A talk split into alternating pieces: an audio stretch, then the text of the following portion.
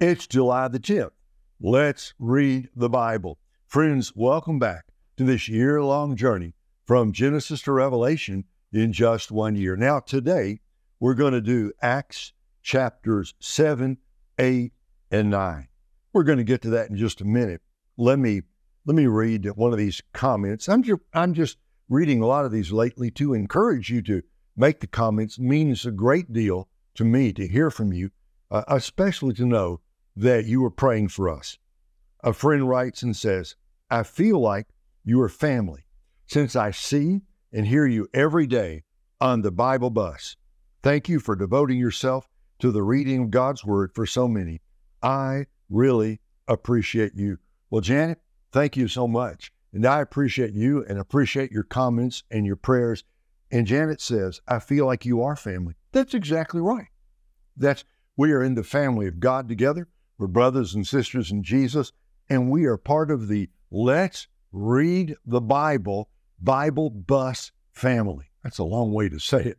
If you're on the Bible bus, you are part of our family. So thank you for being with us. Now, today, Stephen is standing before the Sanhedrin, the ruling council, the, the, the combination of the White House and the Supreme Court and the Congress. These were the men who made the decisions for the nation of Israel.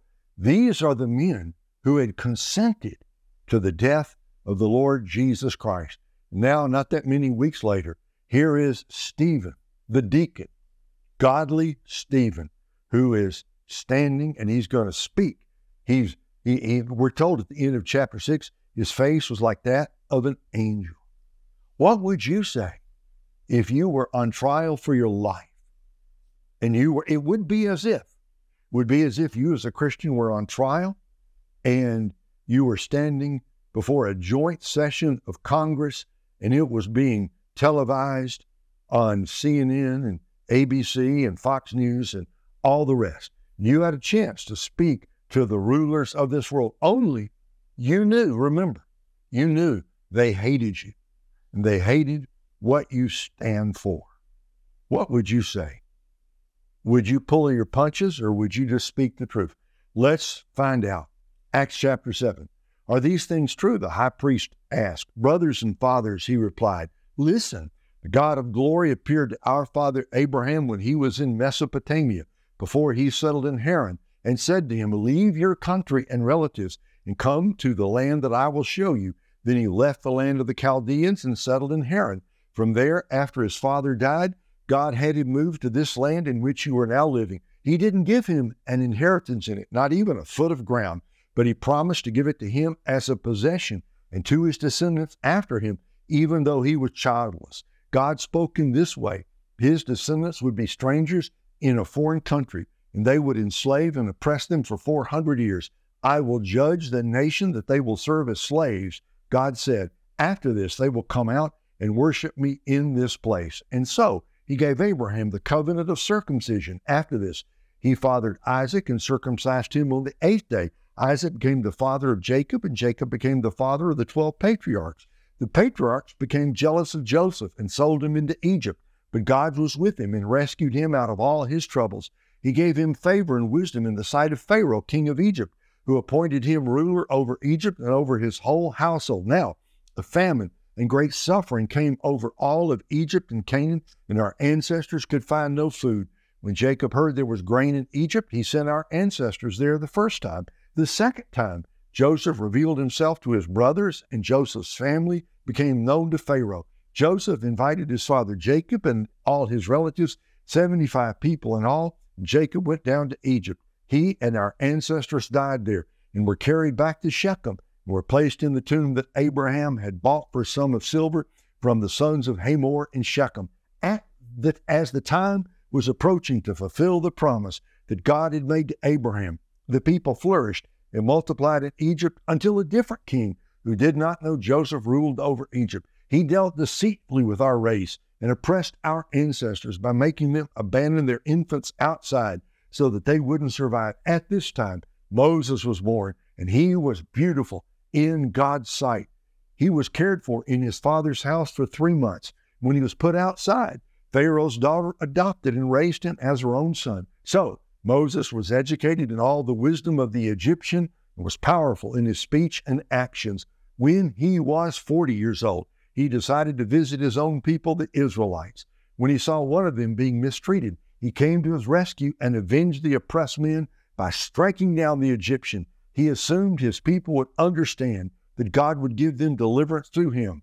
But they did not understand. The next day, he showed up while they were fighting and tried to reconcile them peacefully, saying, Men, you are brothers. Why are you mistreating each other? But the one who was mistreating his neighbor pushed Moses aside, saying, Who appointed you a ruler and judge over us? Do you want to kill me the same way you killed the Egyptian yesterday? When he heard this, Moses fled and became an exile in the land of Midian, where he became the father of two sons. After 40 years had passed, an angel appeared to him in the wilderness of Mount Sinai in the flame of a burning bush. Moses saw it. He was amazed at the sight. As he was approaching to look at it, the voice of the Lord came I am the God of your ancestors, the God of Abraham, of Isaac, and of Jacob. Moses began to tremble and did not dare to look. The Lord said to him, Take off the sandals from your feet, because the place where you were standing is holy ground. I have certainly seen the oppression of my people in Egypt. I have heard their groaning and have come down to set them free. And now come, I will send you to Egypt. This Moses, whom they rejected when they said, Who appointed you a ruler and a judge, this one God sent as a ruler and a deliverer through the angel who appeared to him in the bush. This man led them out and performed wonders and signs in the land of Egypt, at the Red Sea, and in the wilderness for forty years. This is the Moses who said to the Israelites, God will raise up for you a prophet like me from among your brothers. He is the one who was in the assembly in the wilderness with the angel who spoke to him on Mount Sinai and with our ancestors. He received living oracles to give to us. Our ancestors were unwilling to obey him. Instead, they pushed him aside and in their hearts turned back to Egypt. They told Aaron, Make us gods who will go before us. As for this Moses, who brought us out of the land of Egypt, we don't know what's happened to him. They even made a calf in those days, offered sacrifice to the idol, and were celebrating what their hands had made. God turned away and gave them up to worship the stars of heaven, as it is written in the book of the prophets, House of Israel. Did you bring me offerings and sacrifices for forty years in the wilderness? You took up the tent of Moloch and the star of your god Rephan, the images that you made to worship. So I will send you into exile beyond Babylon. Our ancestors had the tabernacle of the testimony in the wilderness, just as he who spoke to Moses commanded him to make it according to the pattern he had seen. Our ancestors in turn received it, and with Joshua brought it in when they dispossessed the nations that God drove out before them until the days of David. He found favor in God's sight and asked that he might provide a dwelling place for the God of Jacob. It was Solomon, rather, who built him a house.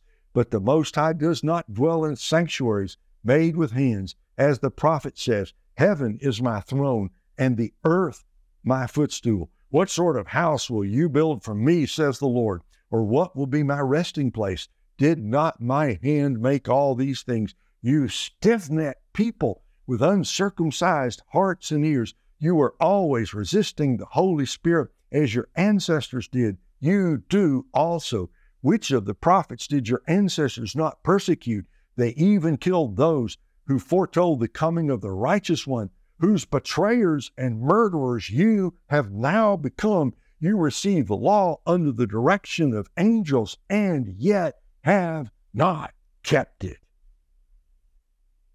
When they heard these things, they were enraged and gnashed their teeth at him. Stephen, full of the Holy Spirit, gazed into heaven. He saw the glory of God and Jesus standing at the right hand of God. He said, Look, I see the heavens open and the Son of Man standing at the right hand of God. They yelled at the top of their voices, covered their ears, and together rushed against him. They dragged him out of the city and began to stone him. And the witnesses laid their garments at the feet of a young man named Saul. While they were stoning Stephen, he called out, Lord Jesus, receive my spirit. he knelt down and cried out with a loud voice, Lord, do not hold this sin against them. And after saying this, he fell asleep. I'll say more about this in a moment. But a thought hit me as I was reading that long sermon, that Old Testament walkthrough by Stephen. He had to know, didn't he? He had to know what they were going to do. I mean, he had to know what was likely to happen. When you when you look at the Jewish leaders and call them you stiff-necked and uncircumcised people, you've murdered, you've murdered the Son of God, the Messiah from heaven. You reject God. You don't even keep the law of God. He had to know. He had to know what they were going to do. And he did it anyway. Whew. Acts chapter 8. What's going to happen now? We got the first Christian martyr. We got a dead man named Stephen who was stoned to death, not for doing wrong, but for doing right. What's going to happen? And did you notice who was guarding the cloaks? This young man named Saul. Saul of Tarsus, chapter 8. Saul agreed with putting him to death. On that day, a severe persecution broke out against the church in Jerusalem, and all except the apostles were scattered throughout the land of Judea and Samaria. Devout men buried Stephen and mourned deeply over him. Saul, however, was ravaging the church. He would enter house after house, dragging off men and women and putting them in prison. We're going to hear more about this tomorrow. But Saul now, he becomes the leader of the anti Christian movement. He does house to house reverse evangelism. Any Christians there? Any Christians there?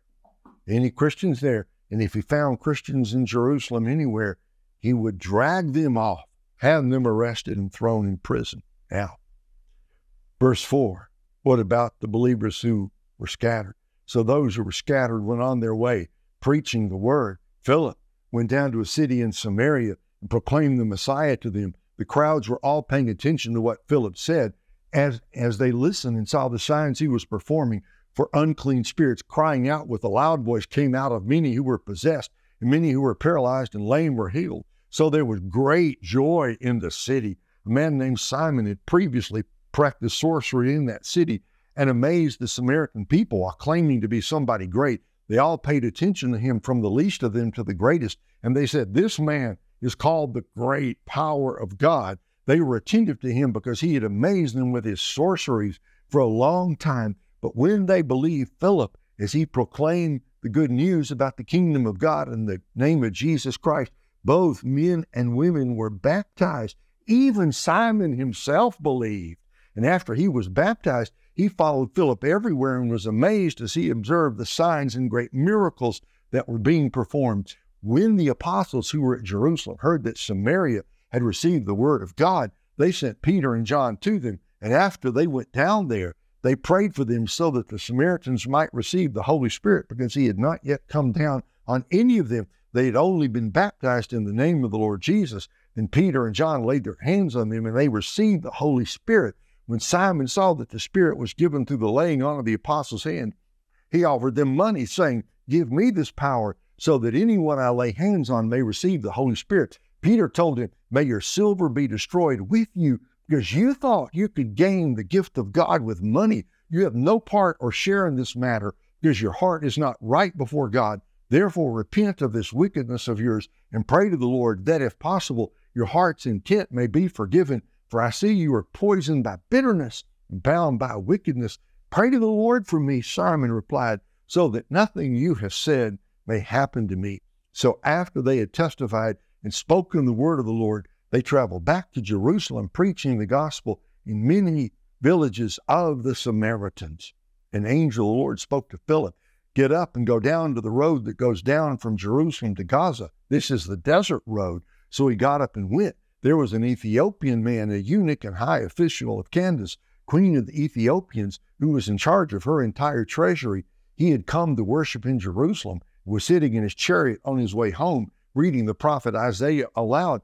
The Spirit told Philip, Go and join that chariot. When Philip ran up to it, he heard him reading the prophet Isaiah, and he said, Do you understand what you're reading. How can I? He said, unless someone guides me. So he invited uh, Philip to come up and sit with him. Now, the scripture passage he was reading was this He was led like a sheep to the slaughter, and as a lamb before its shearer is silent, so he does not open his mouth. In his humiliation, justice was denied him.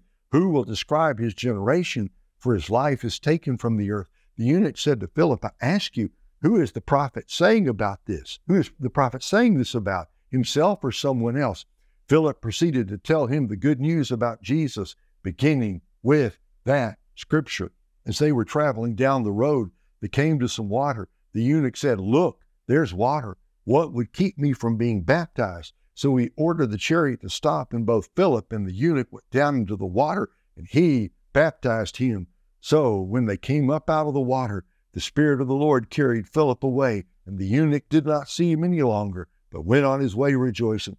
Philip ap- appeared in Azotus, and he was traveling and preaching the gospel in all the towns until he came to Caesarea. And now we come to Acts chapter 9.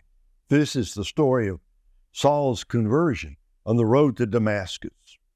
Now, Saul was still breathing threats and murder against the disciples of the Lord.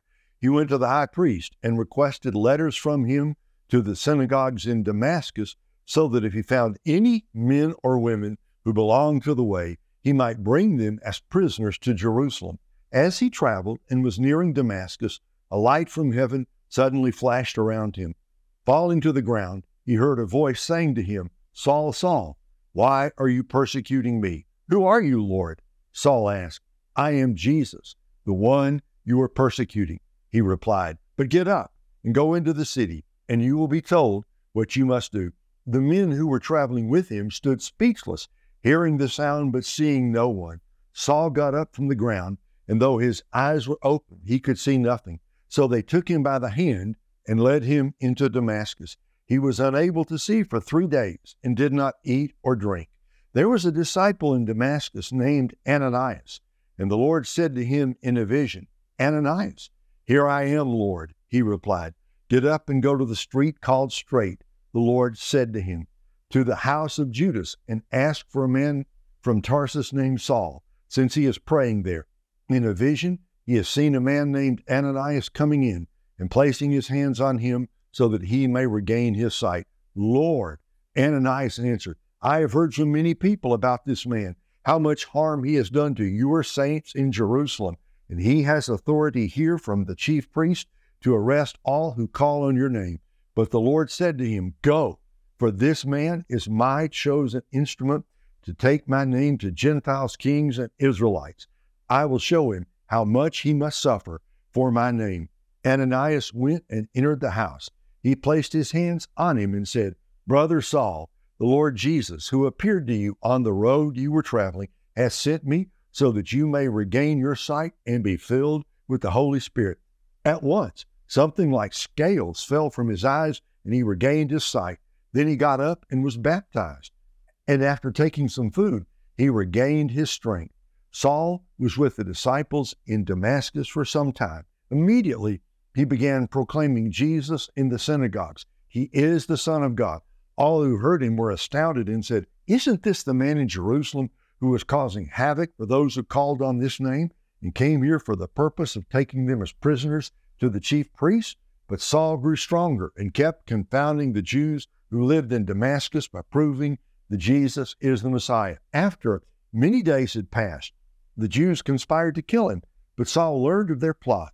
So they were watching the gates day and night, intending to kill him. But his disciples took him by night and lowered him in a large basket through an opening in the wall. When he arrived in Jerusalem, he tried to join the disciples, but they were all afraid of him, since they did not believe he was the disciple. Barnabas, however, took him and brought him to the apostles and explained to them how Saul had seen the Lord on the road and that the Lord had talked to him, how in Damascus he had spoken boldly in the name of Jesus.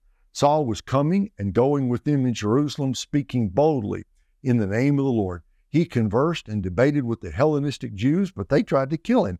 When his brothers, when the brothers found out, they took him down to Caesarea and sent him off to Tarsus. So the church throughout all Judea, Galilee and Samaria had peace and was strengthened, living in the fear of the Lord and encouraged by the Holy Spirit.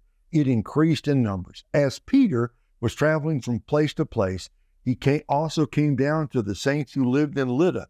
There he found a man named Aeneas, who was paralyzed and had been bedridden for eight years. Peter said to him, Aeneas, Jesus Christ heals you. Get up and make your bed. And immediately he got up. So all who lived in Lydda and Sharon saw him and turned to the Lord. In Joppa, there was a disciple named Tabitha, which is translated Dorcas. She was always doing good works and acts of charity. About that time, she became sick and died.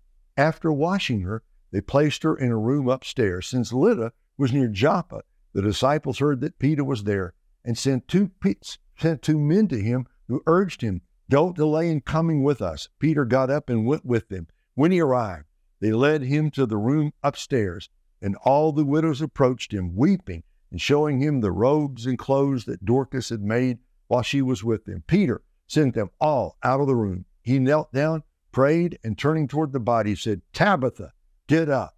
She opened her eyes, saw Peter, and sat up. He gave her, he gave her his hand and helped her stand up. He called the saints and widows and presented her alive. This became known throughout Joppa, and many believed in the Lord. Peter stayed for some time in Joppa with Simon, a leather tanner.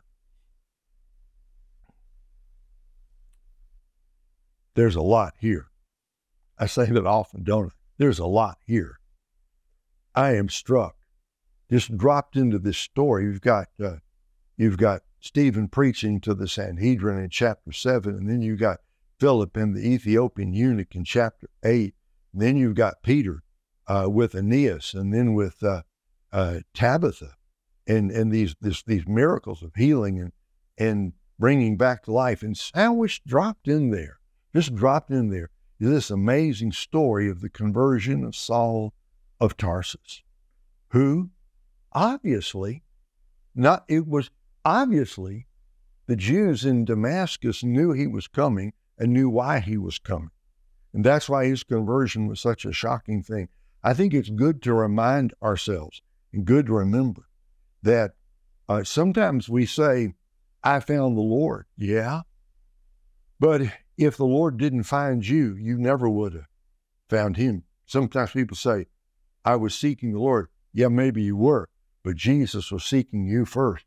If he didn't seek you first, you never would have sought him and you never would have found him perfectly fine to say, I found the Lord, as long as we understand the Lord found us first.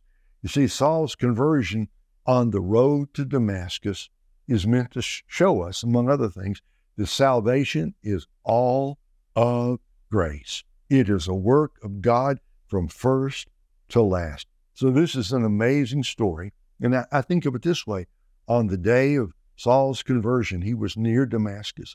Let's say it happened uh, middle of the day, right? Middle of the day, it happens at seven o'clock in the morning. Saul has no idea. At eight o'clock, he's on the road. We're going to get those Christians, knock some heads together. Has no idea. 948, he and the boys are talking. We get to Damascus, we're going to start here, knock on doors and find those Christians. He has no idea. At 1048 and 1115 and 1145, he, he has no idea of what's about to happen. And then 10, 9, 8, 7, 6, 5, 4, 3, 2, 1. And just like that. I mean, just like that. A light from heaven suddenly flashed around him. He fell to the ground and he heard the voice saying, Saul, Saul, why are you persecuting me?